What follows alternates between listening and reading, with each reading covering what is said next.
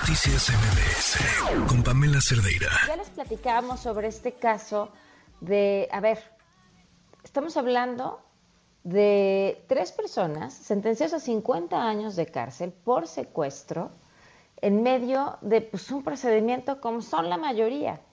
Eh, se hace un documental con, con su, una docuserie con su historia que se llama Duda Razonable que pueden ver en Netflix y hoy la Suprema Corte de Justicia de la Nación concedió un amparo para que queden en libertad.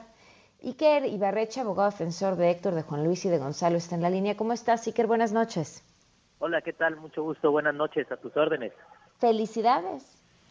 No, muchas gracias, pero sobre todo eh, esas felicitaciones eh, las merecen estos muchachos y sus familias, ¿no? Que son quienes realmente afrontaron esta lucha por porque se les hiciera justicia y porque se les, se les retornara su libertad. ¿Ya salieron? Sí, desde aproximadamente las tres, tres y media de la tarde, aproximadamente una hora después de que la Corte ordenó su libertad, ellos, ellos fueron puestos en libertad y ahorita ya se encuentran con sus familias, en sus casas, eh, descansando, disfrutando de estos momentos. ¿Hace cuánto fueron detenidos, Iker? Ellos fueron detenidos hace siete años y medio, el 20 de junio del 2015. No, ¿y quién te regresa ese tiempo, no? Esa es la, parte de la justicia eh, en la que en la que la que resulta imposible resarcir. Exacto, exacto. Sí, más allá de, de las acciones que ellos que ellos pudieran contemplar, emprender en contra de, digamos, lo, de los errores judiciales que hubo, la realidad es que estos momentos, pues nadie se los puede regresar, ¿no?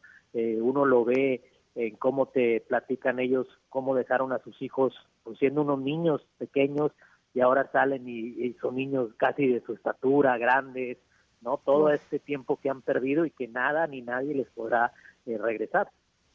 Oye, Iker, me, me preguntaba mientras eh, pensaba en este caso, ¿cuán, qué, qué porcentaje del, del, del éxito en esta resolución está relacionado con el haberlo convertido en una docuserie, en que se transmitiera a través de Netflix, en que llegara a más personas y demás? Mira, yo yo creo que eh, desde el punto de vista técnico eh, no no no tiene que basarse en lo que pasó en el documental. El documental refleja efectivamente lo que estaba en los registros, digamos, lo del expediente, lo que verdaderamente pasó en el caso.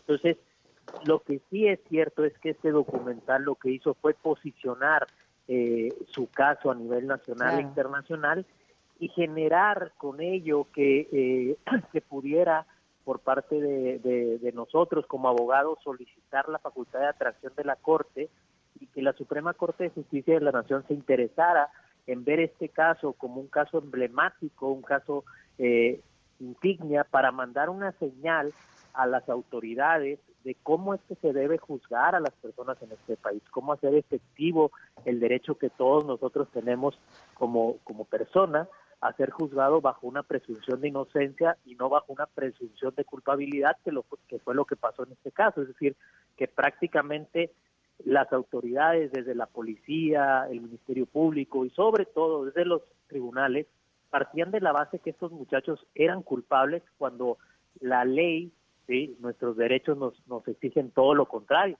Entonces, creo que esa es la, la parte, digamos, lo más emblemática de, de, que se haya generado este documental, es mandar esta señal pública de que esta famosa frase de que todos somos inocentes hasta que se muestre lo contrario, no debe ser una, una frase, digámoslo, simplemente de adorno, sino que tiene que efectivamente tener una trascendencia en los juicios.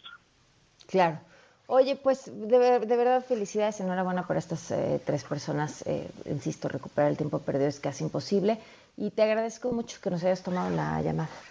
No, estoy a, a, tus órdenes. Muchísimas gracias por la invitación y muy contentos de que estos muchachos hoy duerman en sus casas. Cómo no, Iker. Muchas gracias. Hasta luego. Gracias. Noticias MBS.